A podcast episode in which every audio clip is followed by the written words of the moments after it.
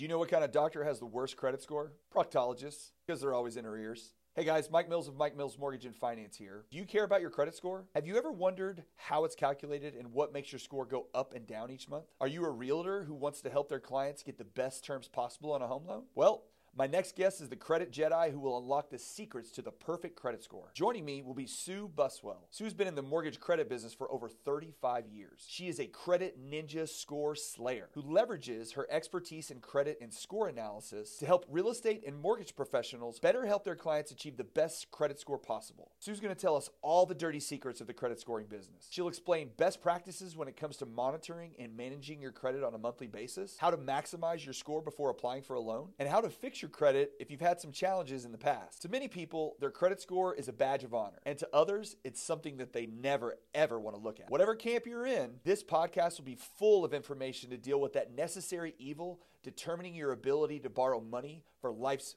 major purchases. Having good credit can save you thousands of dollars a year in interest expenses, and that means you can't afford to miss this one.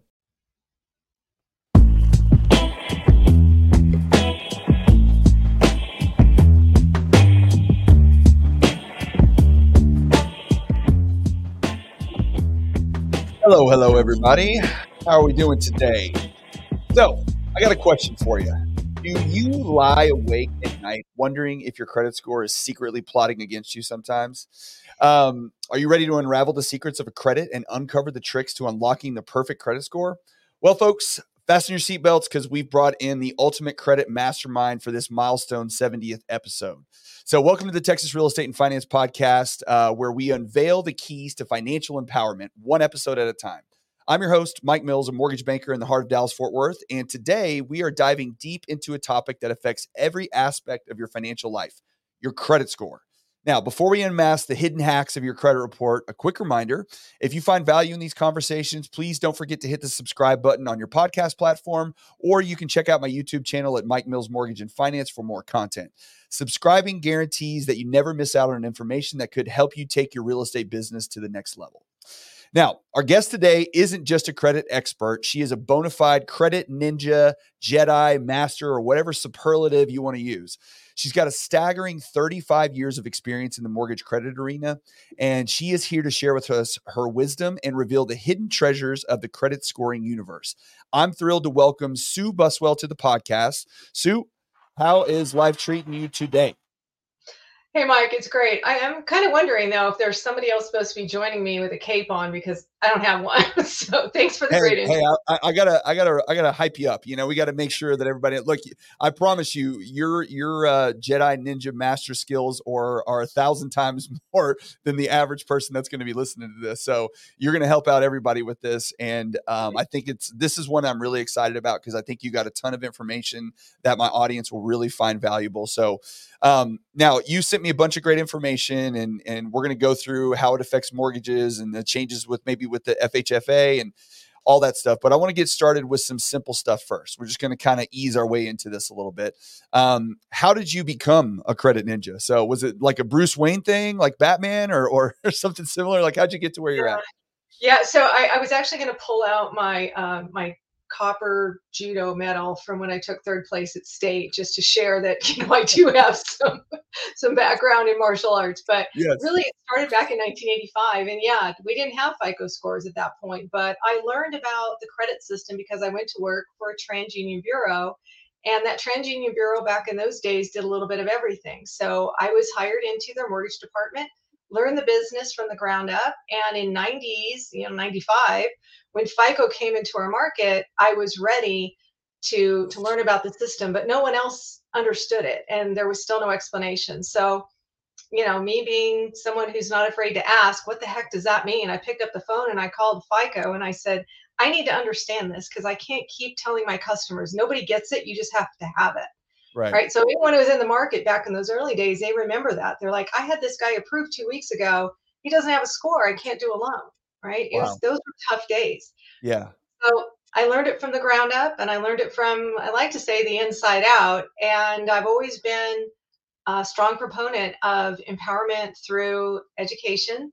So I try to, I taught my team, you know, we were, CreditXpert came in the market in the 2000s, but we were analyzing credit reports and helping people make the right choices to, you know, pay down debt or dispute something or whatever they needed to do to improve their score before we had such a great tool as the CreditXpert tool. So anyway, that's it. You know, I say 35 years, but add a tick a few more on there, Mike. I was 12. I'll just let you, all you your viewers know I was 12 when I started. It was forced child labor. you were a credit scoring uh, uh, you were credit scoring creative or credit scoring expert before it was cool, right? You you, you right. had everybody right. else got there. Yes. Yep, um, right. so all right, so you you were on, uh, you know, I, I don't want to say the enemy side because TransUnion's not an enemy, but it's certainly, uh, eh, eh, you know, credit. Nobody, it's nobody's like favorite topic as far as like you know diving right. into, but it is something that we all need to have and that we all need to know, and that's that's the you know the important thing is that everybody needs to be conscious of what they have and what they're doing, and and that's why I really want us to kind of highlight you know some basic stuff when it comes to credit. So so let's start with if you were you know a parent if you were talking to um, a, a, kid that was you know starting out with credit you know we'll, we'll start from a, a, clean slate and we'll kind of work to if things go sideways what we can do. But what would you suggest to you know i'm a parent i have two kids i have a 16 year old and a 14 year old and um, you know we're going to start we've already started financial education you know we work through budgeting and saving money in accounts and all that kind of stuff. But um, when it comes to credit what would you suggest would be some best practices starting off to kind of build build your credit up well, it's kind of interesting. So when when I was raised, right, my mom was bookkeeper, so she knew about budgeting and managing money. My dad owned a business, so what we had was what we call a chore board, right? So uh-huh. So if kids are doing chores in your house, they can choose which job they're going to do and how much money they're going to earn from it. That was my first experience.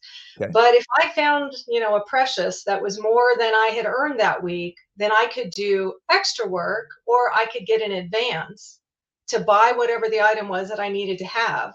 But then I had to work to pay it off. I didn't get another allowance, right? So I think those were really, really early lessons for me. When you're nine years old, you know, and you've bought your little precious whatever it is that you had to have, and then you can't get anything for another two weeks because you're basically in debt. Right. And they've got their hand out going, No, you owe me, you know, you owe me for that. So take that to today's world, right?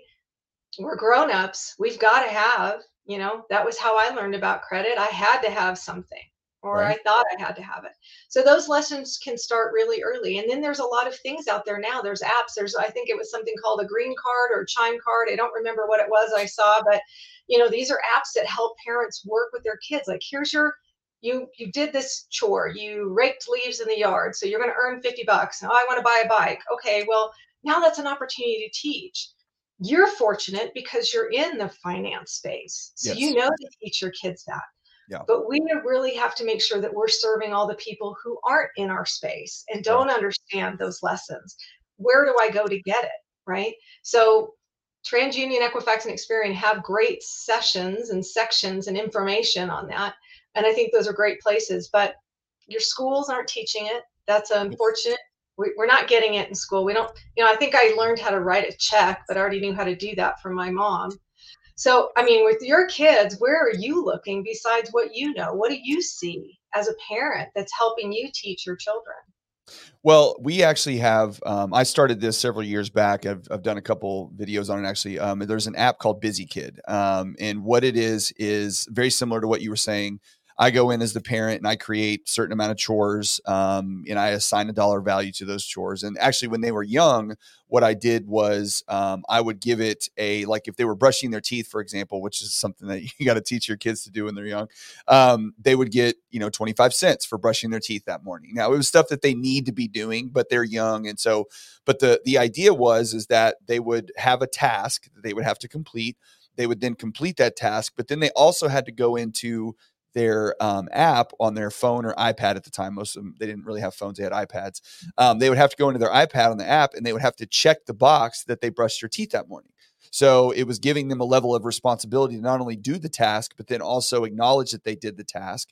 And then at the end of the week, they would get, a, you know, paid out essentially into their account. And they had it at, at, that time, or they still do have debit cards. But when they were little, we didn't really do the debit card thing because there was, you know, they're not rolling to the grocery store needing to buy something. So, uh, but they could see how much money they had in their account. So if they wanted to buy something at the store, get a candy or a toy or something that we didn't, you know, wasn't our responsibility as parents to provide essentially that was anything extra that they wanted. And they had their own money to spend. So they had to learn what, you know, what the cost of things were and, you know, how much, well, I only got 20 bucks this week and I just spent $5 on this. That doesn't leave me a whole lot of money left over. Um, mm-hmm. And the other cool thing about that app is it has three sections to it where it has your spend, it has your savings, and then it has like an investing section where they can actually buy stocks and stuff if they want to. So, um, wow. so it's really cool because it teaches them a lot of good habits. Um, it doesn't really get into, you know, I guess you you don't want to you know, we were talking about this before we got on. You know, debt is not something that we want to mm-hmm. encourage people to get into, right? Because credit is really all about applying for debt. And if you're applying for debt, we're going to look at your score. What is your history of paying debt, right? What have you done in the past? Um, and so we don't really want to encourage our kids to get debt, but at some point it is a necessary evil, you know, like we were talking about with houses, especially with what we do, you know, people mm-hmm. don't just have $400,000 um, under their mattress that they can just drop down on a house. Most don't. So there is a, there is a point where you necessarily, where you do need it. But do you think as like a, 18 year old, 19 year old, because I ran into this in college when I first went to college uh, to Texas Tech, and it's been a long time, but it was like 1997. Um, when I showed up there at the freshman orientation, there were literally, I mean, I don't know if there were hundreds, but 20 or 30 booths with you know mastercard visa every single credit you credit card you could possibly imagine and they were all giving away t-shirts and gift cards like you know just encouraging you to sign up. So do you think you know and i think we've gotten away from that as a society but do you think nowadays if I take my daughter and, you know, should I get her a credit card at 18 or should, you know, and, and teach her how to manage it and use it? Or what are your thoughts on that? Um, yes, I think you should. But I think just like you've taught them responsible management of money, this is just an extension of it. Right. So take those lessons that you're teaching them about responsible management of money, and now you can do it with credit. So let's say they get a $500 credit card, okay, and okay. they've they're going to go out and put $500 on it, right? They need to understand the interest. They need to understand that every time they make a $50 payment, $30 of that payment's going to somebody else. It's not paying right. off who they borrowed the money from. It's going to someone, especially at today's rates. It's going to somebody else. So here's how I like to think about credit. It's a necessary evil. Mm-hmm. You have to have it and you can't get it unless you have it. Right. so, right? Can't get it yep. unless you have it. So we have to understand the rules of the game and then we have to learn how to play the game so that we're the winners, not the creditors. Right. So if someone's offering me a credit card and it's 0% interest, I'm probably going to take advantage of that if I have credit card debt. Okay. That I need to manage. But I'm not just going to flip my credit card over there without having a significant look at my budget, right. something you and I were talking about earlier, and saying, Am I simply buying time? Am I taking on debt to get out of debt? Like, does that even make sense when you say right. it out loud, right? I'm in debt. I need help getting out of debt. So I'm going to take on more debt for the hope that I get out of the debt. It's like, no, right? Yes. And you had a conversation with an applicant where, you know, you were treating them as a human and having a real conversation with them saying, this may not be in your best interest. You know. I think in our industry right now, that's what we need to do. It's difficult because everyone's hurting in this industry with the drop in business. But if we do that in the right way, we're not only helping someone right now, we're teaching them lessons that they maybe can teach their entire family. Yeah. So credit is necessary. You have to have it. But if you are playing the game in the right way, then you're getting the benefit of the credit. And the people at the top of the credit pile, they're using other people's monies to build their fortune. Yes, they so are. So once you learn that trick, that that's yep. what you can do with credit is use someone else's money to build your fortune, then you can do that successfully. Yeah. So. Mm. So these days, um, credit monitoring uh, systems or softwares are all the rage, all the rage, whether it be freecreditreport.com or um, you know uh, MyFICO or whatever. There's there's a bunch of different ones out there. So, um, what are your thoughts on those? And is it important for someone to have that? What companies would you recommend? And then also, um, you know, what type of habits or practices would you advise into regularly checking on that to monitor it? So we all know during the pandemic, during COVID, um, there's annualcreditreport.com. If you don't yes. know that, you should know that website, right? So annualcreditreport.com. You can go there. It used to be um, to every year and get a free credit report from TransUnion, Equifax, and Experian. Don't buy the score. You don't need the score, right? You need your credit report. Yep. So now they're offering you a free credit report every week. Oh, is it every week now? It's every week now. Yeah, I yeah. knew they had changed it during COVID, but yeah. I didn't know if they switched it back. Okay, yeah. No, they're they're back to every week, so it's it's no charge. I honestly don't want to look at my credit report every week. Um, I don't think it's necessary. No. I did sign up for you know credit monitoring, a credit journey, and I did um, a credit card on one, which is Vantage 3.0, 3.0, and then I did my credit union on the other, which is interestingly, it's FICO Auto Score eight. So it's, but my point, you know, my score is one point off on those two models. So, you know, get something that lets you know what's on your credit. If you've never pulled your credit report before, start with annualcreditreport.com, pull your credit report, and just review it. Are your creditors on there? Right? Is your name, address, and social correct, right? Those types of things. Look at the basics. And then look at whether or not your creditors are reporting information in the right way on you. And that means that the date you open the account is accurate and the balance and limit, all those things are accurate.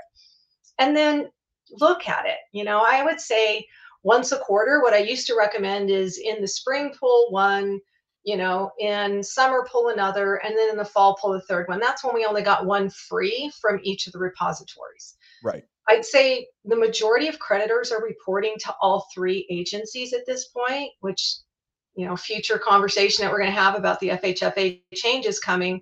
But there are areas, and you know, if you live in a rural area, you know that the types of creditors there are probably not reporting to all three bureaus. So, you know, use annualcreditreport.com. It's free. Get it. You can get your credit report right online.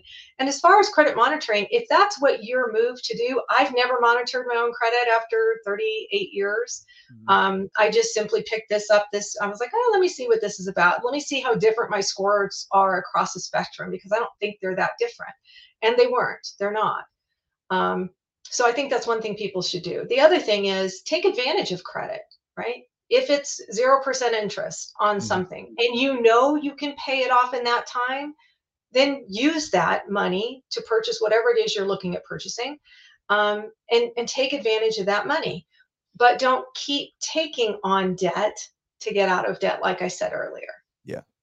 Now, on the monitoring piece, um, you know, I get this as a mortgage lender um, when I because I pull people's credit every day, and right. they will say, okay, well, on freecreditreport.com or Credit Karma, my credit score is a you know six ninety five, and then right. I pull their credit score and it's a six fifty okay or 640 or something along those mm-hmm. lines can you explain to people the differences between credit modeling and scores based on what type of industry is pulling because I think there's some confusion there when they see their credit score online. I call it their consumer credit score. I don't know what you call it. And then the other ones that kind of fall into place too. Yeah, so back in the day, I used to call the difference between a FICO and a FACO, but we can't right. really do that anymore. So right, right, right. I can say I used to say that.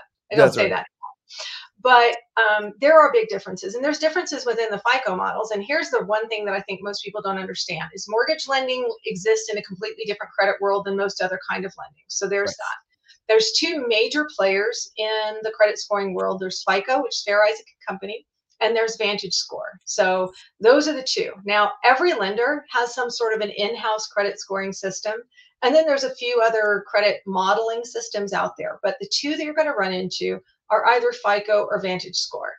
And Vantage Score and FICO are similar but not the same. Um, and what happens with the FICO score in the mortgage space, these models originated in 95, were updated in 98, and had their last, I would say, major reconstruction, if you will, in 2004. So we're using very old credit score models, which is why our mortgage industry is going to be upgrading their credit score models. Yay. 2004, that was the last time they upgraded the model or updated the model? Yes. So, well, you know, they make little tweaks to it, but those models are over 20 years old, Mike. That's crazy. That's, yeah. So they make little tweaks like things that happen within National Consumer Assistance where all the, you know, public records had to come off. And then we've had the changes with medical debt, all of those changes that have happened have been written into that. But then there's another thing that FICO scores that they do. Experian has their own model, TransUnion has their own model, and Equifax has their own model. So what does that mean? You've got FICO scores that have differences at each of the repositories, which is why in our mortgage market now we pull a tri-merge, right? We toss out the high, we toss out the low, we go with the mid score, trying to be fair, right? But if I were trying to explain to a consumer that pulling my credit report today is not going to impact their credit report, but then they also go and talk to someone about a HELOC that's going to use a FICO 8, mm-hmm. that's going to be the same conversation that we started this question with, which is, you know, I got a 695 or a 650 because the models are different. They weigh information differently. They put different amounts of importance on things. So in the mortgage market, mortgage inquiries are ignored for the first 30 days that they're on your file. And then there's two different periods of what we call deduplication, which means the same. If it's a mortgage inquiry, meaning it's a mortgage company, it's going to be either 14 days with Experian or it's going to be 45 days with the other two, with TU and Equifax, where it's duplicated, the same you know type of inquiry. Right. But a HELOC inquiry is not a mortgage inquiry. So if the borrower did both in the same week, they'd have two hard inquiries. Gotcha. So it's the model, it's the difference in how it's calculated, and it's the difference in the level of importance that's placed on information in that credit score. So in our current FICO models, and stop me if I'm going too fast for you here, Mike. But in our current FICO models, and in most of the FICO models, 35% of your score is your payment history. Like, what have you done and how have you done it? Right. Mm-hmm. And there's also a what have you done lately component because yes. it's looking at your entire history, but the more recent to the date of the credit report, the date of the delinquency or the issue is going to carry weight in the score. So that's that's number one. 35% is what have you done and how have you done it. Mm-hmm. 30% is how much debt are you carrying specifically on your revolving accounts? Installment loans are in there, they're factored smaller, but 30% is what's your balance to limit. Most people want to say 30%. That's relative to the next category, which is the length of time you've had credit. That's 15% of your score. Okay. You and I chatted about that a little bit before the call, and I said, you know, I'm at this this is the benefit of aging, guys, right? Your score goes up if you do things right. So yeah, just um, stick around, your score will get higher. yeah, yeah. Sometimes there's just nothing else you can do but just have a birthday, right? Yeah. So every yeah, birthday yeah. the score goes up, right? So I've got a Vantage score 3.0 of 829 and a FICO score of 830 right? Right. So, you know, that's just bragging rights when you get right. there. Yeah, your badge that's of honor. Yes. That's yes. bragging rights. Right? Now, in my 20s, it wouldn't have been that way right? right. That would have been the source. Okay, not yes. at all.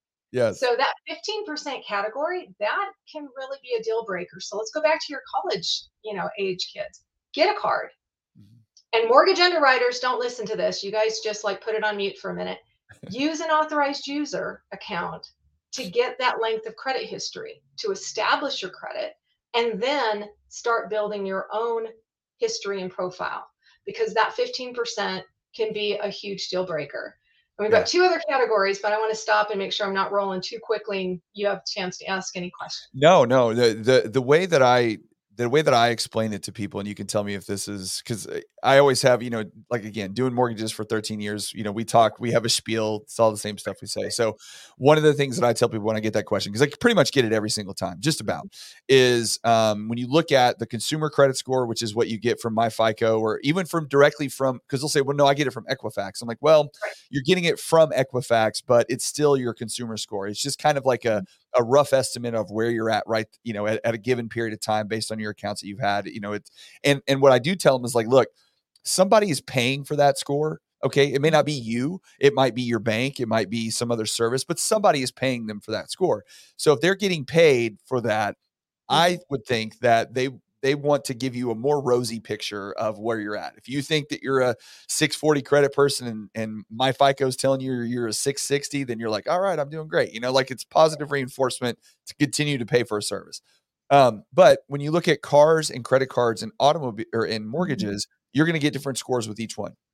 And Absolutely. the reason being, part of the reason is obviously the the models matter, but in simplicity or some for simplistic terms, what I tell them is like, look, on a car, for example, if I pull your if somebody pulls your credit score on a car, it's probably going to be higher if you haven't had a bunch of you know repossessions and late payments on cars because it mm-hmm. directly affects that industry more. But if it's just been you know your average type report, then your score for a car is probably going to be higher than your score would be if I pull a mortgage. And part of the reason for that or the justification for it is is with an automobile, if you don't pay that debt, if you don't if you don't pay for your car, the bank or creditor can just come take it and they can pull up in your driveway, they can hook it up to a tow truck and they can drive away, right? So the ability for the creditor to reclaim that asset is relatively easy because if you don't make the debt payment, then they can take their asset back, asset being in quotes for a car. Um, but for a house, if I pull your mortgage score for a credit for a, for a, uh, for a mortgage, if I pull your credit score for a mortgage, that score is going to be probably lower than your car because in order for the lender to reclaim that asset, if you don't make your payments, it could take years it could take lots of money through the foreclosure process and so the risk level to the to the the credit or to the um, the bank is at a much greater level so therefore the report scoring is maybe weighed a little bit heavier because they want to really be sure that you know that you're that they're safe essentially to to lend this money in this situation is that what do you think of that explanation is that good So or bad I, I probably simplify it a little bit, but you Okay. hit on something really, really great. You know, number one is this is a risk predictor. That's all a Yes. score is. correct It's a numerical number assigned to what is the likelihood that we're going to get paid back. Now, this might be like mind blowing to your viewers. Right. Our mortgage models do not put a focus on mortgage payments. okay Okay. all right That's coming in the new models. okay Our mortgage models today are looking at the likelihood that you will default on any account in the next two years.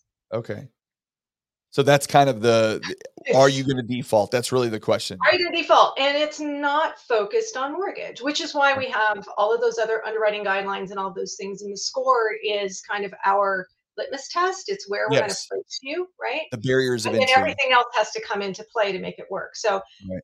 very strange, right? When you think about that, that there's no one looking at specifically, it looks at all debt, but it's not specifically looking at mortgage debt. So Vantage Score 4.0 will be doing that okay and the FICO 10T with the trended data. We're going to see a little bit more, we're going to see more predictive scores, which is going to, um, when you increase the risk factor for your lenders, you lower the cost of credit, right? That's one of the reasons why we have higher interest rates right now is it's a very risky market. Yep. Interest rates are going to rise with risk and they will lower with risk. So I think our new score models will provide a better risk predictor because could anyone have predicted that someone with a 775 score in our you know 2008 year would just stop paying on their house and do a strategic default? Right. No, yeah no our score models were not going to But look they at did. that. right A lot of a lot of them did, yes, and Yes. and we're hoping we don't see that ever again. Yeah. But that's the thing. I mean, I guess that's kind of some of the secrets that we talked about. The secret sauce, right? Is our current score models in the mortgage industry are really pretty basic, right? Yeah. It's what have you done over the last two years to determine what will you do in the next two years, and then there's those ten scorecards, right? So it's not just three scores, three models, three customizations. There's these 10 scorecards. And if you do this, you could move from that scorecard to this scorecard, right? Right. There's more there's more behind the curtain in that. But when we come down to it at the end of the day, what everyone's looking at is make your payments on time, Right. keep your balance to limit low. If you don't have a length of credit history, don't I mean I did this for my little brother. He was moving into an apartment. I put him on an authorized user, made sure the creditor reported. He doesn't get a card This is Sue knows a score. She's not sending him a credit card, right? right. So, You're not giving him the ability to charge. You're no, just saying, hey, I'll give you a little bit of my history. Like all my deposits and everything you didn't mind, did you? Right? No, we're not right. doing that. But he got his own, you know, got into the apartment, had a great credit score. Now he's gone on to establish his own credit. So he's now building his own credit. And you know, we were talking about your kids. This is a 50 year old. This is someone who never learned the lessons of credit growing up with a sister in the credit system, but that's a whole family thing. We won't get into that one on today's call. well, hey, look, it's like it's kind of like you can uh you can you can tell your friends all kinds of stuff and you know you can tell your clients but good luck trying to tell your family or your spouse anything because that's right yeah they're going to go ahead, take it from a stranger before they ever listen to you but yeah, now we're on the right path and getting him ready for that home ownership so you know, when he's ready to buy, when interest rates have normalized and home prices have come down to where he can afford them, because we have those affordability conversations a lot, yeah. he'll be ready credit wise because he's making all the right steps to build his credit. And I think you said this at the beginning of our conversation. It's about empowerment, right? Yes. If we can empower people from from teenage, right, from grade school into college, into adulthood, I was at the next mortgage events um, in Dallas just a few weeks ago and had a little impromptu, like, when did you learn about credit? And here are some of the smartest women in mortgage banking with me at this event. I'm not outing anybody, but almost everyone there didn't learn about it until they had to learn about it through the School of Hard Knocks. Like, how do we pull ourselves out of that yes. college debt, right? Yeah. So we have to do better as an industry and as a society on how to teach people about credit. It really starts with pull your credit report. Yeah. You know, understand well, the scoring systems. Well, it uh I think it's a generational thing to some extent because and I've had this conversation with people over the years many many times but you know I'm I'm Gen X growing up and so my my parents are boomers and and um you know we've kind of gone through when when I was growing up as a kid look, I had everything that I needed as far as like, you know, I had a roof over my head, I had food on the table, you know, all that kind of stuff. I got taken to school. There wasn't, you know, life wasn't hard. Okay. Uh, like it was, it was pretty good, but there wasn't very much. It was kind of like, if I were to ever ask my mom how much money she made at her job, she would look at me like it's none of your damn business. Like, why would I ever tell you that?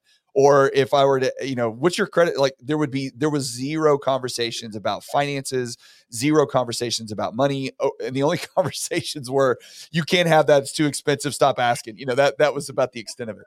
And, and really what I, you know, because people from my generation that complain about that, I go, well, look at what their parents did because their parents just put them in the corner and said, shut up, don't say anything, and we'll get to you if we need you. But otherwise, you don't get to have a say. Be lucky that you have food. Right. So it, we're, we're progressing as a society. We're moving along. And now these days, uh, like with my kids, and I think a good chunk of the population, or at least you know, and I hate to say the educated population, but college graduates, people that have been through the the system essentially, we are trying trying to mm-hmm. educate our kids as much as we can on the on the financial system and especially since 2008 when everything came crashing down you see a whole wave of millennials that were you know in their teens at that point and saw their parents go through the struggles of dealing with their losing their 401k or losing their jobs mm. and then they had this lifestyle with these mcmansions and all these cars and stuff that there was all debt to the hilt and they looked at it and they went i am not doing that like whatever it takes i'm not going to do that so i do feel like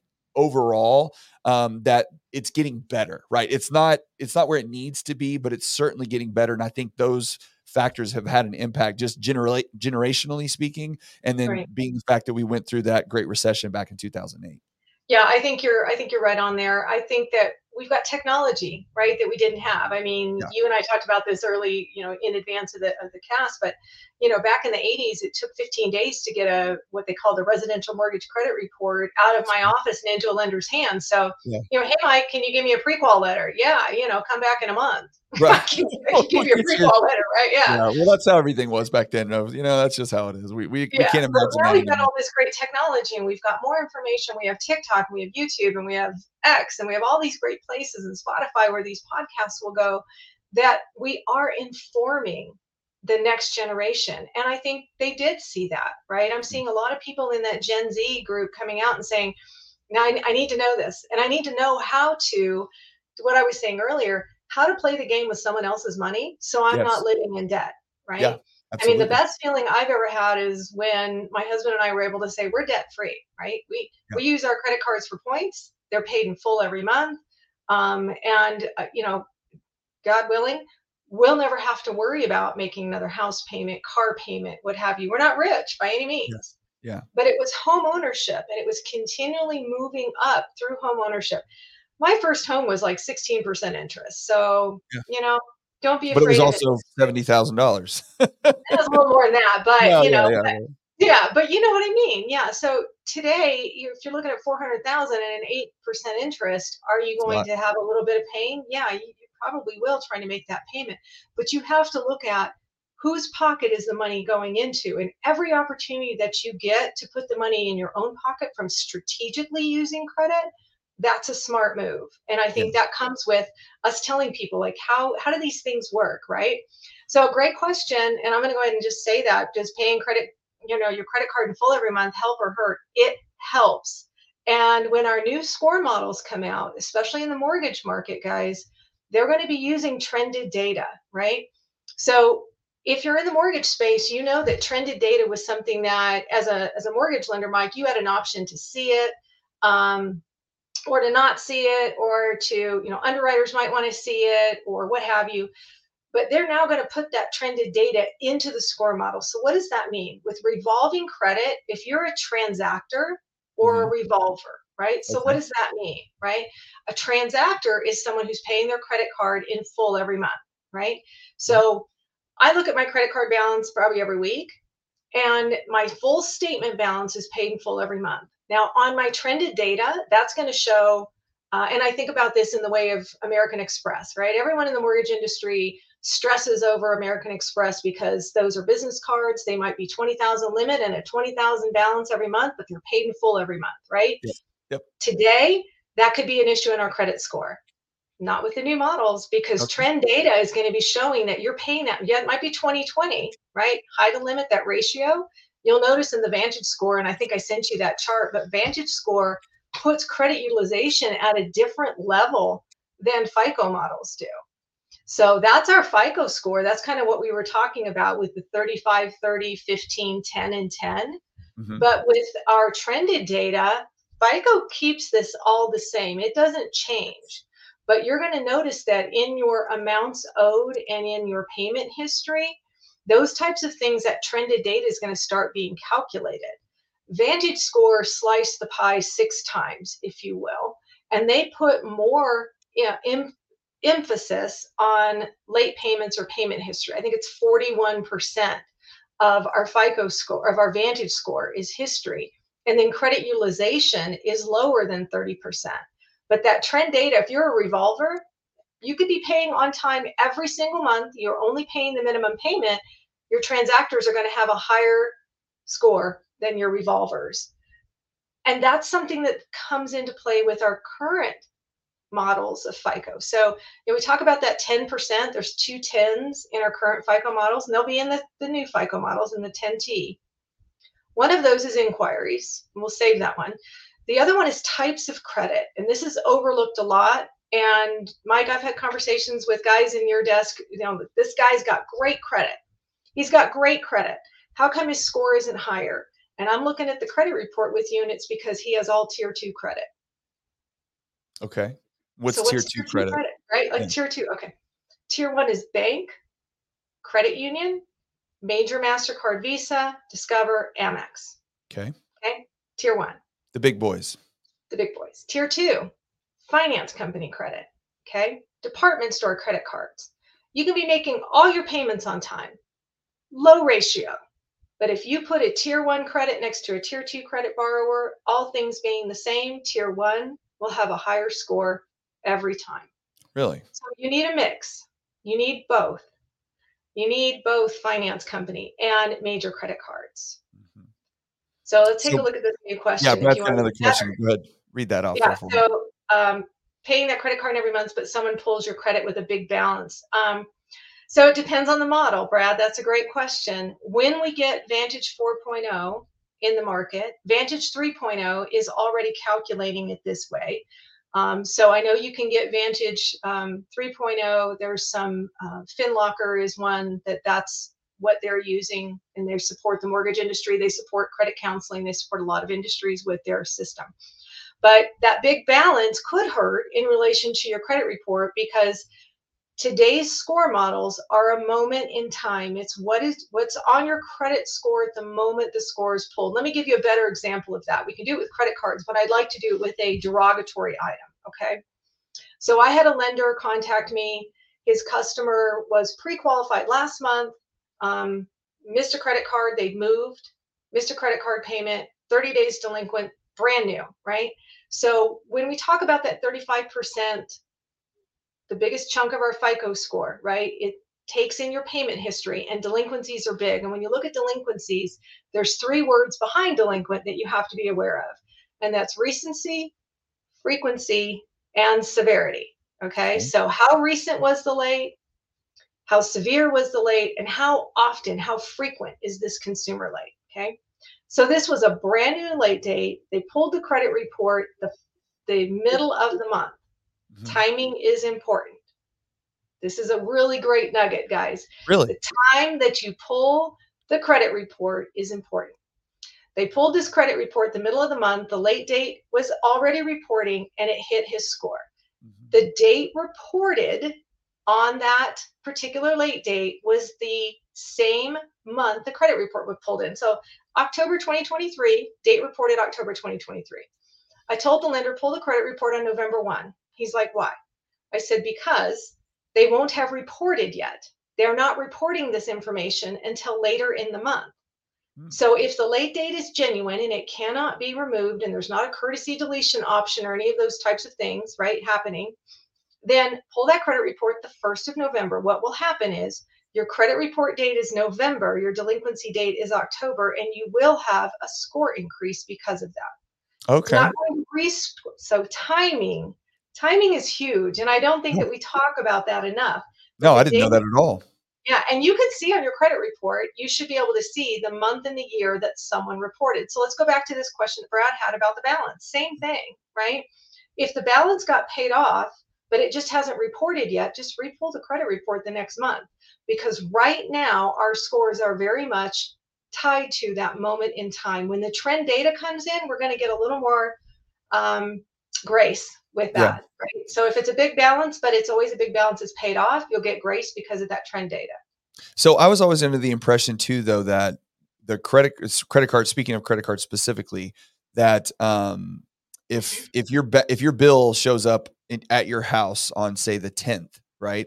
Well, then the credit card company probably reported it to the three credit bureaus on say like the eighth or the sixth or whenever they mailed it out. Essentially, you know, it's kind of so so if you pay it off in full, they're only going to report once a month. So if you recharge it again and then pay it in full, so every single month you're going to show a balance because every time they report, because they only report once a month, right? Just just one time. Most of them do. Some Most of them report more than once a month. Yeah. Okay. So, okay. So no, and you can see that. So you can actually see that on your credit report. And if you use the CreditXpert tools, um, which is specific for mortgage. So for those people that are tuning in that maybe aren't uh, aware of that, that's a tool that's available to the mortgage industry.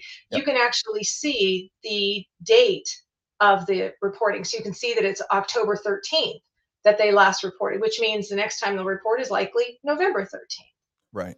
So that date is important, but until we get that trend data component into our credit scores, carrying a balance, can affect you if mm-hmm. that balance is impacting your ratio. So let's talk a little bit about that, right? Because 30% of our score is balance to limit, specifically on revolving accounts. And I've been hearing this for years. Just keep your balance below 30%. Yes, hear that all the time. That's okay. That's okay, right? But let me give you a couple of scenarios, okay? I have limited credit history and I have all tier two credit. All right. It's a risk predictor. Because I have tier two credit, I'm already in a higher risk class than someone who has tier one credit. Okay. And let's say I'm carrying 30% balance to limit. I'm likely going to have a score hit from it because I have limited credit and I have tier two credit. So I might need to have my balance to limit at 10 to 15%. Hey, Wanda. So um, that's something that's really important is that your score is personal to you, to the type of credit that you have.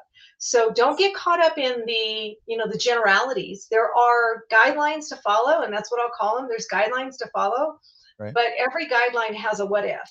And you're an individual. The way you pay your bills is something that's individual. The type of credit you have is individual. So we're going to go back to annualcreditreport.com and say, pull your credit report, look at it. Who are your creditors? Are they tier two? So that's okay. Don't think you have to panic because you've got a 0% interest finance loan on your auto. That's okay. That's using someone else's money to your benefit. But Yeah. make sure you've got a MasterCard or a Visa thrown in there. Yeah. Right. Now, um, disputes. So uh, one of the issues that we deal in with mortgages regularly because of the different guidelines, depending on if you're doing an FHA loan or a VA loan or a conventional loan, is when it comes to disputes on credit. And in my experience in dealing with people in their credit reports, what typically happens or what, what I see happen a lot, and this is what I tell people, and we'll get to credit repair here in a minute, but um, but people that go to some of these credit repair companies, the the trick or the the the move is, and again, please, th- I've been telling people this for years, so I hope I'm right. But uh, um, these credit report co- or credit repair companies, they go into your report and they take every negative item, late payment, you know, c- collection, whatever, and they put them in dispute. And then once they put them in dispute, when I pull your credit, if those accounts are held in dispute, well, that dispute, all it does is it freezes the account and so therefore the the score is inflated in some cases.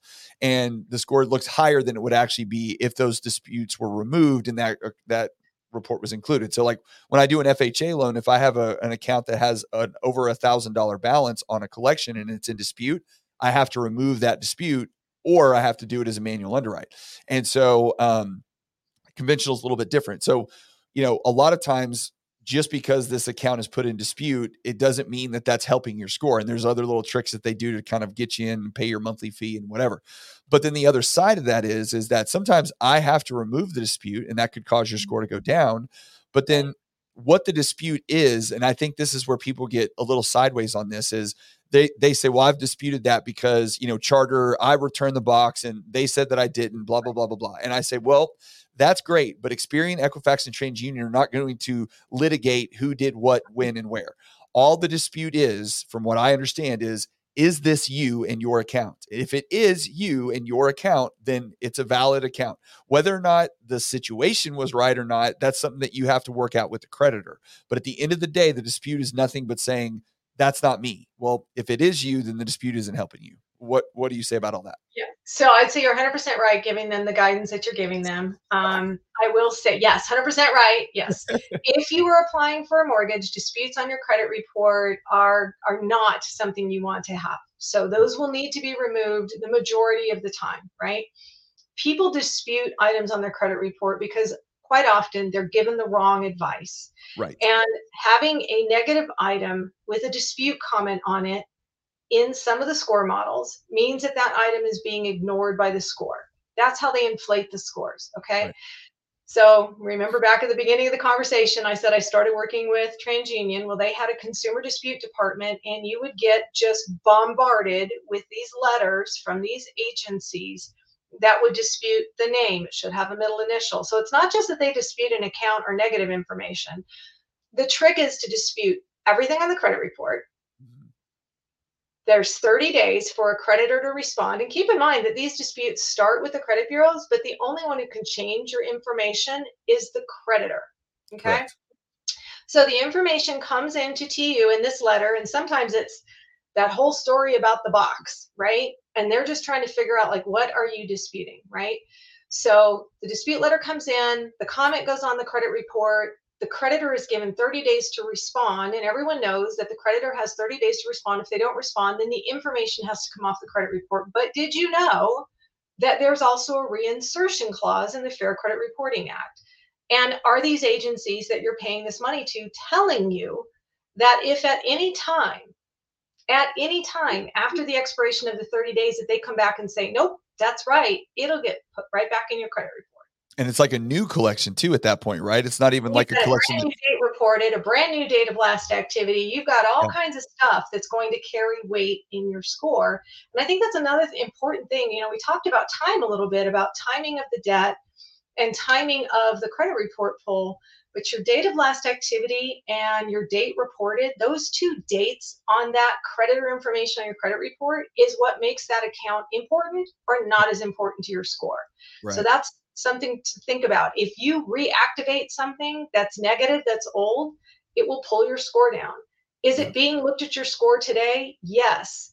But you know, I always think about what have you done for me lately, right? It's a great little song, right? So when I'm looking at a credit report and I see that old stuff on there, I'm like, mm we're not going to do that. Janet said, do not, right? Do not bring that current. So we're not. Well, that's it. the that's the problem that happens. A lot of people get taken advantage of with these credit credit repair companies is that they go in and dispute everything because that's the game that they play and then they'll take an account that hasn't reported on their credit for a year you know a collection that just kind of it was a $50 medical collection that they just kind of gave up on and stopped reporting it. And then they send it to them and they're like, oh, oh, you're back. Oh, well, yeah, then this is absolutely you. Not only do you owe it, but we're going to add all these interest and fees to it. So it's not yes. 50 anymore. It's now 500 and it's now, you know, going to tank your score by 100 points. Yeah. Yes. It's, yes. It, absolutely do not want to do that. So, and that's why I advise people. I'm like, look, I understand what you're doing with the disputes. I understand the mm-hmm. concept of it and what you're trying to accomplish. But more often than not, really, I think more often than not, it works against you rather than it works for you when you go in and do that. It can. I mean, there are legitimate disputes. And, sure, and I'll, sure, absolutely. I'll share you a quick story of a legitimate dispute. So this happened um, to a prior coworker of mine when I was still with that TU bureau. She and her husband were getting um, relocated to Hawaii. So they were buying a home. There was information. The home that they owned in Las Vegas was a home that had previously been in foreclosure, but they purchased it, and one of the repositories kept reporting it as a foreclosure in their name. Now, this was happening right after the amendments had been passed to the Fair Credit Reporting Act that allowed people to sue for inaccurate information on their credit report. They had a mm-hmm. stack this high dispute resolution, dispute resolution, dispute resolution. They hired an attorney and they were able to sue this repository for the cost of the home in Hawaii that they'd been denied, which was over 500,000 because of this inaccurately reported information. It never got reported wrong again, but they also had a home free and clear in Hawaii. So there are legitimate disputes and there sure. are right, I would say, agencies that will do it right, that will do it to your benefit. And then they're also going to help you build your credit back if what's happened is truly credit mismanagement, and it happens, I did it, everybody sure. does it. Um, at some point, we were talking about that, these mortgage professionals that didn't learn about credit until they had to fix something really in their own world. Yep. So we all learn about it, but let's try and learn about it a little bit earlier. I think that's what your podcast is going to do. So yeah. you can you know I'm a, I'm a big proponent of if i can take my dirty laundry into a laundromat and have someone take care of it for me i should be able to hire someone who is reputable and doing business the right way to help me build my credit back and i think to do that you want to start with the national foundation for credit counseling and see what options they have um, yes. um, i'm not trying to put anyone out there out of a job that's in the i'm going to say credit business mm-hmm. but i think that there are places that are better suited for um, getting people set up back onto a good financial footing because we don't get into credit issues typically without some financial um, empowerment that we need. Let's use yes. that word. Yeah, yep. we need financial empowerment. So the National Foundation for Credit Counseling is, is always, I say, start there because they have great resources. Well, that's good. And that at least gives you a place to go start because I just think, you know, someone finds a credit repair company online, calls them, and then they promise the sun and the moon. And more often than not, when they're doing the disputes, they're be- and it's not the individual that's doing it it's often these credit repair companies they're doing it for the sake of improving the credit score not for the sake of correcting something that's in that's not correct on the report which right. you know that's you're doing it for the wrong reasons. If it's if it's something that you're trying to fix because it's incorrect then absolutely disputes you know make a big difference. But if you're doing something you're disputing an account that's absolutely yours only for the sake of trying to boost your credit score up it can work against you in a negative way often um, yeah, I had someone who uh, who okay here's got a great question about medical bills as long as you're making middle payment um, well they've changed all of that brad. So medical collections are are really have been changed significantly and we're seeing those changes already on credit reports. Yes. So medical collections under $500 paid or unpaid are no longer reported. Medical collections um, that have been paid under $500 have been re- have been removed and medical collections or medical accounts that could go into collection have a year waiting period before they can go into collections. So they've done a lot. Now here's another advantage for Vantage Score, and no, I don't work for Vantage Score, um, but they found they did a study. There's no predictive risk from medical collections. So they have already removed all medical collections from their calculations in the 4.0 and I'd have to double check, but I think the 3.0 has also removed all the, the account, if it's reportable, could be on there, but it's not part of the score. So well, that makes sense. Yeah. That makes sense, just because, like you were saying, it it's it's a predictor of if you're going to default. Like your credit score is basically predicting, are you going to default on something in the next two years? Well, if you have medical collections because it's such a broad you know uh, category i guess just because it could be disputes with insurance it could be something not claimed correctly on how it's set up. So all of those things could impact you know in a negative light something that you had no control over. So i mean i think that's at least a good change that they made because we do see that as well in the mortgage side of things.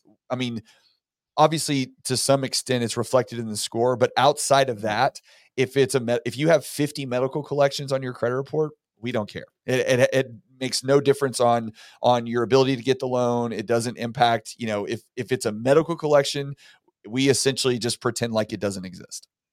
Well, and, and, that's a great thing about the new score models that are coming into mortgage. You guys no longer have to ignore them. They're not going to be calculated in the score, right? So yeah.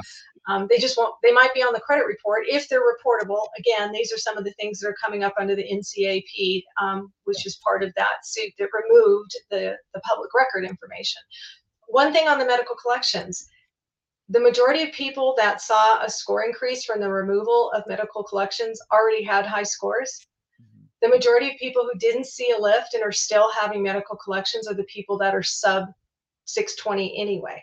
Right. So we have an entirely different conversation around that where it's, you know, the disparity in the scoring system and in the financial um, capabilities of the people that fall on those certain spectrums of the scale. Now, if somebody has actually had, let's say that uh, you know my credit's pretty darn good, but I did actually have a late payment for whatever reason, and and many times, you know, I, I we get this a lot with, um, or we used to. I haven't seen it quite as much lately, but just a good example of it is student loan debt, right? So I lived in an apartment in Lubbock when I went to Texas Tech, and I had my mail sent there. And when I filled out my student loan application stuff, it would have my apartment address for my address in Lubbock. Well, as soon as I I didn't graduate from tech. So as soon as I left tech and went somewhere else, right. um, then now that when the bill comes due, once I've graduated from college and now I'm having to pay those, well, that bill gets sent to the address that they have on file. Well, that address on file is my previous college address that I don't get mail at anymore. So, and, and if I am a young college student and I'm stupid and I don't set up a forwarding address and all of those things, right? I understand the responsibility right, right, of it. but yeah. point being is just that the the the bill's getting sent to the wrong place. So maybe it was, what kind of actual you know um, recourse do I have to either should I call the credit bureau, should I call the creditor and say, hey, please, it, this isn't normal? Like, what would you do in that instance to to try to make sure that you can at least try to get that squared away? Well, I had it happen, so I'll tell you what I did. so we had hubby and I both had Pier One cards, right? We're using the credit to our benefit. So yep. um, his bill came in, I paid it. My bill came in. I'm like, oh, this is a duplicate, and I tossed it. Okay.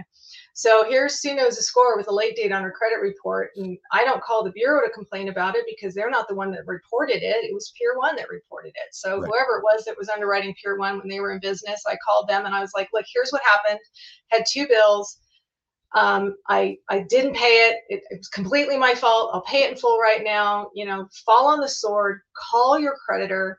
Ask for a courtesy deletion. If you've never been late in the past, if it was an address issue, you know the best thing to do when you have something happened to your credit that you weren't aware of or you or you overlooked it is call the creditor.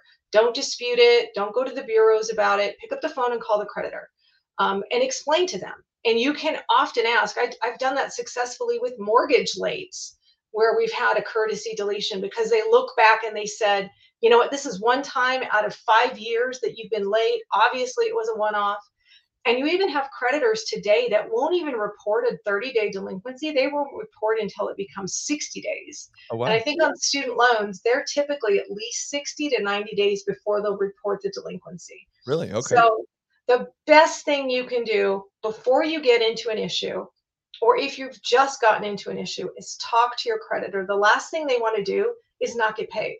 Right. They have no benefit in you not talking to them. right? right. So they're going to take your call and they're going to try to find a way to help you.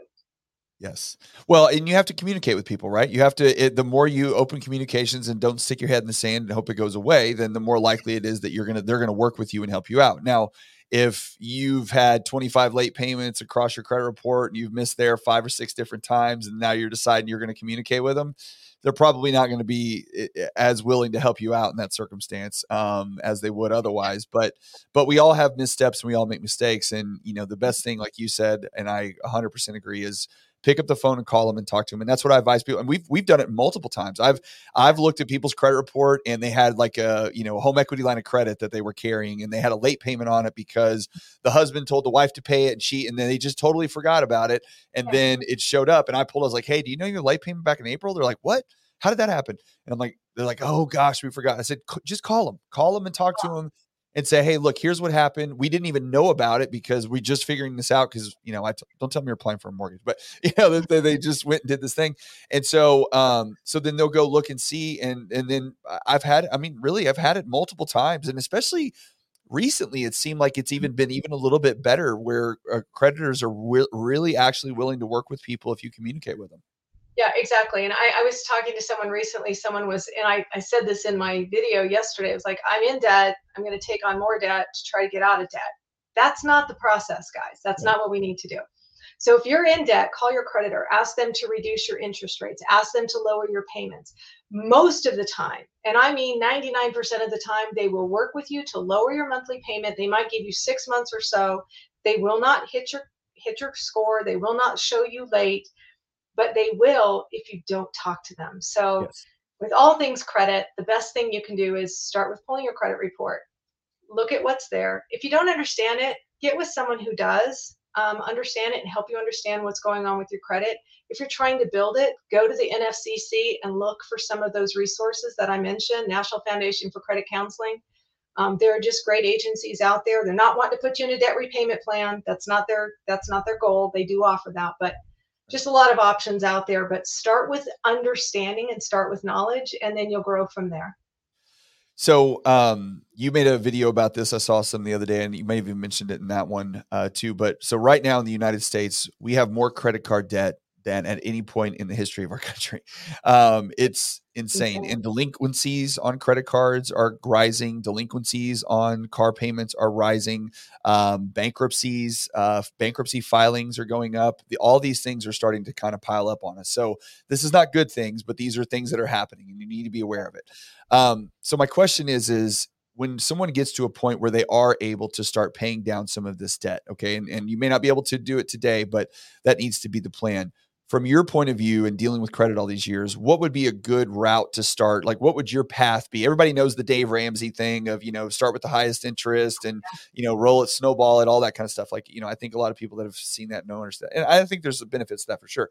But from your point of view, when you consider what's going to have the least impact or best impact on my credit score and then mm-hmm. also um, you know what types of debt are are better to pay off overall so it doesn't negatively impact you on your score yeah, I think, you know, part of Dave Ramsey, um, I don't suggest that you start with the highest interest rate. I suggest you start with the smallest balance because the most discouraging thing you can do is take, you know, try and start at the top of the mountain and climb up to the, you know, this is so let's start, let's start at something small because then you can see the progress. So if you have a, a balance of thousand dollars on a credit card and you're paying a little bit extra on everything, put all the extra on the thousand dollars because then you're going to see that paid off, right? Don't close it just pay it off. And then take all that other extra and put it on the next one, right? I have had friends do this over the years and they're they're astonished that in 2 years, in 2 years, thousands of dollars of credit card debt is paid off, right? Now if they yeah. did it the other way, the highest interest rate, I get it. You're you're you know, you're removing that interest, you're not paying extra on the interest, you can negotiate your interest. So and you want to see the you want to see that you're making a difference in what you're doing. So that's my recommendation. Start with the smallest balance first pay it off. Put everything else on the next balance pay it off. Revolving debt to me is the is the best place to start because you know it's it's difficult to fast track a car loan right? Yes. they're already $700 a month you know got an, ever got an extra 700, you probably wouldn't have credit card debt, right? so start with the small ones. And then once all of those are resolved, then do the same thing, right? But you can't take that extra money and go, whoa, I paid that off. I'm going to go do something else. You've got to stay on this path. Um, and then you'll start to see that your credit score will improve. It's not going to be immediate, but it wasn't immediate that it went down either, right? It didn't right. go down in one day. Yes. Right? Well, sometimes so, you get that late payment; it'll hit you, and it'll. yeah, yeah, that's it. That, that whole recency thing. Yeah. yeah, that whole recency yeah. thing. You can't um, see that big You did say don't close the account. Now, I, I kind of understand where you're coming from on that, but but explain the first off, explain why, and then also, you know, if someone's carrying ten credit cards versus someone that's mm-hmm. carrying three credit cards, you know, where's uh-huh. that where's that balance of how many accounts you want to open, even if they don't have a balance? Okay, so I'm not going to talk about count yet. I want to talk about length of time accounts have been established. So okay. I have a credit card I've had for over 20 years. The only thing that's on that credit card is Netflix. $16.77 a month gets charged, $16.77 a month gets paid. That's all that goes on that card, right? Okay. And so I have 20 years of credit that's part of my 830 score. That's the biggest reason I have that score, right? I have to keep that card active. Right. right? I've got a couple other cards that I've had for 11 years or maybe seven years, right? They're all major bank, they're all tier one. Okay. I also have a department store card. I use that maybe twice a year just to keep it active. Again, that's a length of time. How many credit cards should you have? So, around five to eight is what I've heard. That's a lot of debt to be balancing, but. I have Netflix on one, that's the only thing that goes on there. Yeah. I have points cards that have like my power bill and my cell phone bill, right? So everything gets paid on my credit cards, and then my credit cards get paid in full every month because my credit's working for me. I'm not working for my credit. Right. So the number of cards should be about five. You should have a mix between major bank and credit union and department store cards and keep them active. You don't need 10 but if you have some, keep your oldest cards. Don't get rid of the newest cards. So keep the older ones, keep those the going. But anything that's new, you know, once you get over you're, maybe you're four, five. That, but you're still going to, right? So credit utilization is the entirety of how much credit you have, your your, you know, limits, if you will, right? And then how much of those limits that you're using having $200,000 worth of available revolving credit is not going to increase your score more if you had 100,000 instead. Yeah. Okay. That makes sense. So, so Brad had another question, but we kind of answered this in the beginning. But just go ahead and just re- restate, just for anybody that missed that part. Yeah. So, um, if they, yeah. yeah, if they add a child to a credit card, so you know, it's the difference between mortgage underwriting and credit scores. The two do not exist in the same world together, right? right? So we have our credit score and then we have underwriting to deal with the things that people do with their credit scores. So, yeah. yes, I am a fan of an authorized user to establish credit for a child. Okay. Is it weird for a seven year old to have a credit report? Of course it is, right? But they're not going to be able to get their own credit until they reach legal age. And most people, especially in the mortgage space, are going to say, you know, you can't count that. That's not their debt unless you can show that they've actually been paying on it. But the yeah. point of an authorized user, just like I did with my brother, is you get them a start. Yes. They get a start. And from that start, they can then get their own account. And that's exactly what he's done. Yeah, yeah, no, uh, having those authorized user, and I didn't know.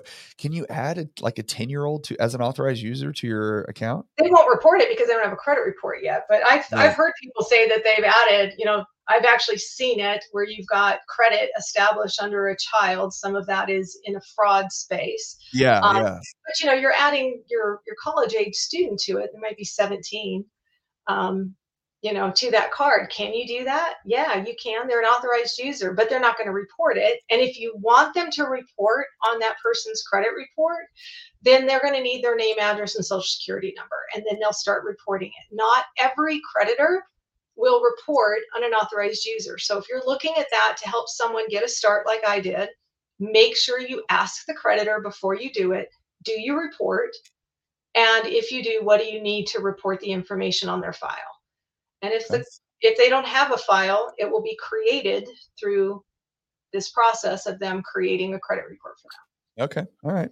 Well, it's another way to get them started. You got to get them rolling early because, again, necessary evil. You have to do something with it. You can't just just ignore it. Um, last thing I want to get to. Well, two things. One is I do want before we get off uh, because we're already over an hour, so I want to be respectful of your time. But you know, this has been great. Um, the let's get back to the credit repair companies or or whatever. Just because um, I want you to give kind of your if someone was looking or trying to get their credit repair, and I know you mentioned the uh, I can't remember the name of the company or the the uh, the advocacy National group. Foundation of Credit Counseling. Yep, yes. NFCC. Okay, so yep, National Federation of Credit Counseling to get information there. So I want you to talk about that, and then also if they reached out to the local credit repair company, what kind of questions would you ask as a consumer to them to say, hey, what are you doing here? How are you doing that? Um, yeah. And then reasonable costs basically for that because sometimes you know i always tell people you get what you pay for so if you're paying 100 bucks a month then you're probably getting 100 bucks a month worth of service and that's not going to benefit you much and then we'll get to the fha fhfa piece here at the very end but but talk about the credit uh, repair companies for a minute yeah so i again i i think that there's a place for reputable credit i hate to call it credit repair i'm going to say you know credit building agencies okay? Credit so counseling credit, how about that? credit, credit, repair agencies please change your name from credit repair to credit building okay? So there's um, there are some and what i would do my recommendation is the cfpb actually has a website that talks about these agencies they just find a couple who are doing it wrong Yep. and they actually have some questions to ask if you're thinking of using these okay. agencies and they have some um, referral sources. So I don't want to be a referral source um, in other than the National Foundation for Credit Counseling. But I think if you go to the CFPB, you can get those answers really easily. And it's simple to search their site. It's just CFPB credit repair. And then they'll let you know what you should look for. Um, there are restrictions about, you know, charging for a service that they have not received. So that was what got some of those uh, very large million billion dollar fines to those other agencies is that they were doing something against the letter of the law so it is something that is um, allowable under the letter of the law but there are significant rules for those agencies to follow so cfpb is my referral for that um, and what was the other follow-up question mike well okay so then um, that's that's just basically on the credit repair or credit counseling side of things. Um, so we we got the questions that we we should ask them when we get on there. We can find that on the CFPB website. Is there is there something that you think is a not maybe necessarily a reasonable cost, but is there a um, you know, like uh, if you were gonna, if someone was telling you, "Hey, this is only a hundred dollars a month," would you be like, eh, "Probably stay away from that one"? If someone's like, "No, this is actually twelve hundred. Here's what we're gonna do. Here's how we're gonna do it," you know, how do you gauge w- what makes the most sense for someone that just doesn't know any better? Yeah, I think I would again. I would say check with the CFPB because they do have guidance on that. Um, there cannot be a charge in advance of services and there cannot so there's there's a lot of rules around there and i'm not as well spoken on those rules so i don't want to give anyone wrong advice and that's why i'd say if someone's going to charge you something for something you haven't received yet mm. um, always be suspicious of that right. okay yes. just straight up that's like i give me 1200 bucks and i'll fix your credit report no, no don't do that yeah, yeah no don't do that don't sign up for a monthly service when you have no idea what you're receiving. So if something sounds too good to be true, probably is. Probably is. Um, all right. Last thing is you we you'd mentioned several times uh, these scoring models specifically for the mortgage industry are changing. Um, do you know when this is going to occur, and then what is happening specifically with the FHFA on what they're what what are they adjusting specifically? And I know we've mentioned a few things, but just to recap some of that. So they're making some major changes for our industry. The first one is, um, and they've not yet. Now, I haven't checked the website since the MBA, which is when they announced all these changes, was last year at the MBA. But there's two major changes coming our way. We're going from a tri-merge to a bi-merge. And when you go from a tri-merge to a bi-merge, you're going to be calculating your scores differently. It's going to be an average. Now that's today's thought process, but what FHFA has done, and I'm I'm on these calls, is they have opened and other people can join these calls. I did a post on it. I'll send you the information, Mike, if you want to add it to your feed.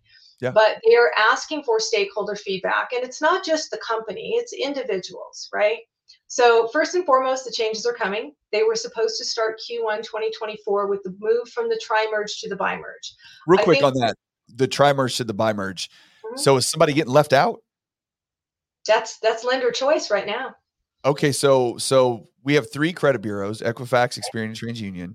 So Right. you're saying that the lender, whoever that is, gets to decide which of the two that they're going to choose to merge.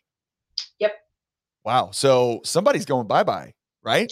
At Well, some I don't point, know maybe not right away, but bye-bye. So that- I think that's the, yeah, there's a lot of controversial conversations around that. Let's say that, and then there's been some studies that I've seen that have been recently um, dropped. Let's say that have said Yeah. that if you go from a tri-merge to a bi-merge, you just took about 2.1 million people out of the housing pool. So that's one thought. Well, think about it. So rural America, yeah. and when I lived in Texas, I was traveling all over Louisiana, some of the areas that had only finance companies, very small banks who may only Token report to car dealerships. Yep. Right? So if my credit is only being reported to, let's say, to you and Equifax, but you pull Experian into you, am I going to get a fair shake? No. So what I've been asking lenders to do so that we can start to to weigh these changes like real life in our offices is take four credit reports. What's your current mid? What's your mid with two? And do those options, right? Because your average, that's what they're going to look at. They're not going to do a mid anymore. You're going to have two. So what's your average score? Yeah. the idea has been, and what's been published by FHFA, is that the score differences between a tri-merge to a bi-merge is no more than 10 points. But that's not actually 100% accurate because there is a large population where it's more than 30 points. So how do we manage that?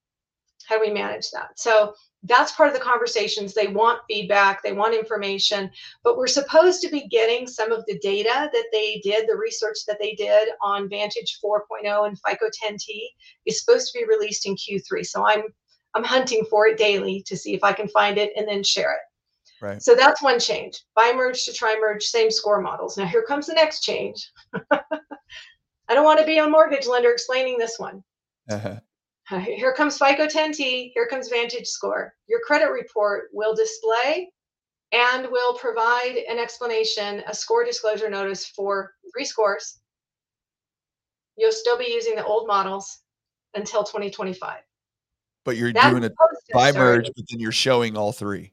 bi merge, but each bar will have three scores. So, yes. Oh. So yeah, that's going to be a difficult conversation. yeah, yeah. So, hey, Mike, it's not just that my, you know, FICO 8 score is 659 or my Credit Karma score is 659, but my Vantage is 700.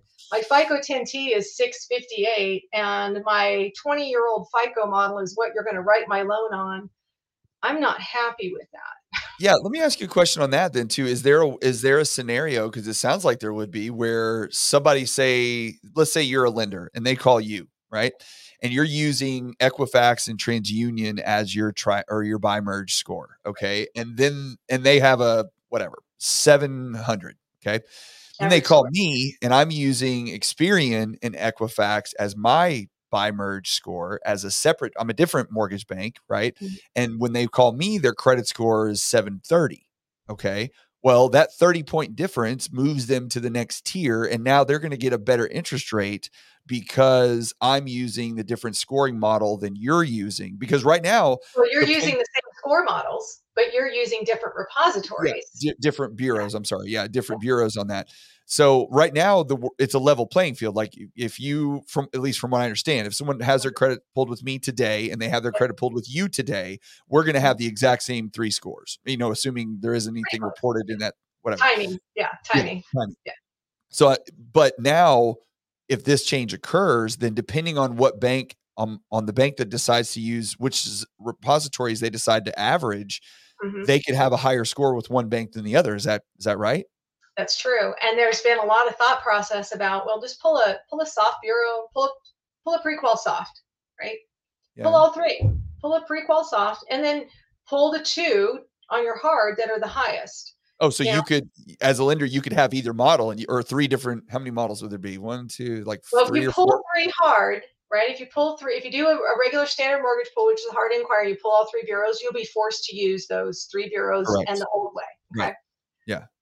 But there's some conversation around maybe I just pull a soft pull, all three bureaus, figure out who's the two highest, and that's who I pull. Okay. Yeah. Now that's that's a great strategy. If I was still originating, that's what I'd be doing. That's right. a thousand percent what I would do if that was the right? case. Like Yeah. you're going to be getting your prequals all set up tomorrow. I know it. Yeah. So Now there's some thought process though, but what if, because score models were supposed to remove any idea of, you know, prejudice. Right. So what if somebody goes, okay, I got my prequal soft, but yeah, I'm going to use these other two. And they don't pull the two that are the best to the consumer. Now, why would a lender do that? I don't know. But that's some of the conversations that and questions that's being posed to FHFA and saying, how do we monitor this? Yeah. How do we ensure that the consumer, because these changes are supposed to be for the benefit of the consumer, right? How are these changes going to benefit the consumer? How are we going to know that lender one, lender two are giving the, the best option? The other thing that FHFA has said and has been very, very adamant about in these changes is that these changes are to force competition competition amongst the repositories which I think is great. I think that's fantastic. Yeah, who's got who's got the most the bigger data because that's really where these guys compete. Who's got the most yeah. data, right? Yeah. So who's got the most data? Um, who's got the the best system for delivering information and data, right? Yeah. And then we're talking about competition amongst mortgage lenders. I'm simply happy that we're going to have two score models coming out in 2025 because we've had since 1995 a choice of one yeah. And that's the only thing in our mortgage industry that we have only one choice on. The, the the whole credit games it's it's a racket you know and, it's a game, right? it, it is it is great that we have people like you sue that that are you know came from the inside that that know all this stuff because it is it's so incredibly confusing and and it's unfortunate because it plays such a it has such a heavy weight on everything that we do especially because i mean good or bad, we are a debt based society. That is what we are. Our government operates at a deficit. Most people operate at a deficit. I mean, yeah. Yes. I mean, it, it's, I, again, I'm not saying it's good. I'm just saying it, it is what it is. And it's one of those things that your credit report and your credit score and all that that impacts has so much, you know, just impact on our life. When I made the promo video for this, I was talking about how like this is something that literally can save you thousands of dollars a year in interest that you Absolutely. pay to your debt if you have it managed correctly. And that's that's you know for some people that's a that's a month's worth of pay or you know more so so it, it's just it's so impactful to people and yet it's such a complicated thing. Very few people fully understand it and you know those of us that work dealing with credit every day, you know, I do mortgages but obviously mm. I deal in people's credit report every day. So I need to know this stuff because I have to be able to explain it to people because we're the ones on the front lines really kind of explaining this. They don't get to talk to you, you know, right. and have a conversation with you and people like you all the time. So loan officers and even real estate agents who are, you know, my primary audience here, these are right. things that that we have to know because we have to be the ones on the front line educating our buyers and educating the borrowers on what they need to do and what impacts their score and how to go about it so they don't have to go pay some you know person that's probably not looking out for their best interest to give them bad information and do bad things that's really ultimately going to hurt them and you know it's incumbent on us to get as much information as much knowledge as we can because we're the ones that are that are the primary educators in, in most of these things when it comes to the consumer it's true, Mike. And I, I think, you know, it, it's funny. There is nothing interesting about having a credit conversation, right? Unless you need credit. That's yes. the only time that it's interesting. But yes. I am working on creating some resources and um, some places where people can go and easily grab information and data that as a real estate agent they can provide that um, as a loan officer they can provide that so you know look for kind of the next the next step of suno's score is to you know, kind of expand a little bit out of LinkedIn. I've had a number of um, mortgage professionals that have said, I need, I need to have something that, you know, is easily explained in the way that I try to deliver information as easy as I can to make a complicated situation easy. Um, so look for that coming up. Um, hopefully in the next 60 days, I'll have that information up and running and you guys can grab what you're looking for. Like, how do I explain inquiries? That's awesome. I really, really appreciate it too. Um, you know, we're a whole hour and 20 into it. It was the longest one I've done in a little while, just because it's chock full of information and we could probably go on for another hour too. So I definitely um, want to have you back sometime in the near future um, to kind of revisit, you know, once some of these scoring models kind of really come into play and see how they're impacting things. And then of course, once you get all your stuff ready to go and, and get it out there to uh, to professionals like us so we can really um, educate ourselves further so that we can can carry on that education to our buyers because especially with interest rates being through the roof right now, you know, maximizing your credit score is is really going to make a big financial difference in a lot of people's lives. So absolutely, and it, and it can do it in less than thirty days. So yes. there there is hope. You just got to yeah. know the rules of the game. Yep. That's right. That's right. Well, thank you so much, Sue. Thanks for coming on and being with us today. I uh, appreciate everybody that stuck around. Thanks for all the great questions. Um, we will uh, I'm actually changing up my publishing schedule a little bit, so this will actually go onto Spotify and Apple tomorrow. Um, I'm doing a I do a weekly update now for uh, the the market news is generally that I publish on Monday these days, so I'm kind of switching things around. But this will be published on Apple and Spotify tomorrow. So if you want to check it out, uh, download it on those platforms and re-listen to this because you're probably going to need to go through this. I'm going to have to go through this a couple more times, make sure I get all my notes correctly because uh, there's just a ton of information in this one. So so thank you so much for your time, Sue, and thank you for everybody that stuck around. And we will see you next week. Thanks, Mike. All right.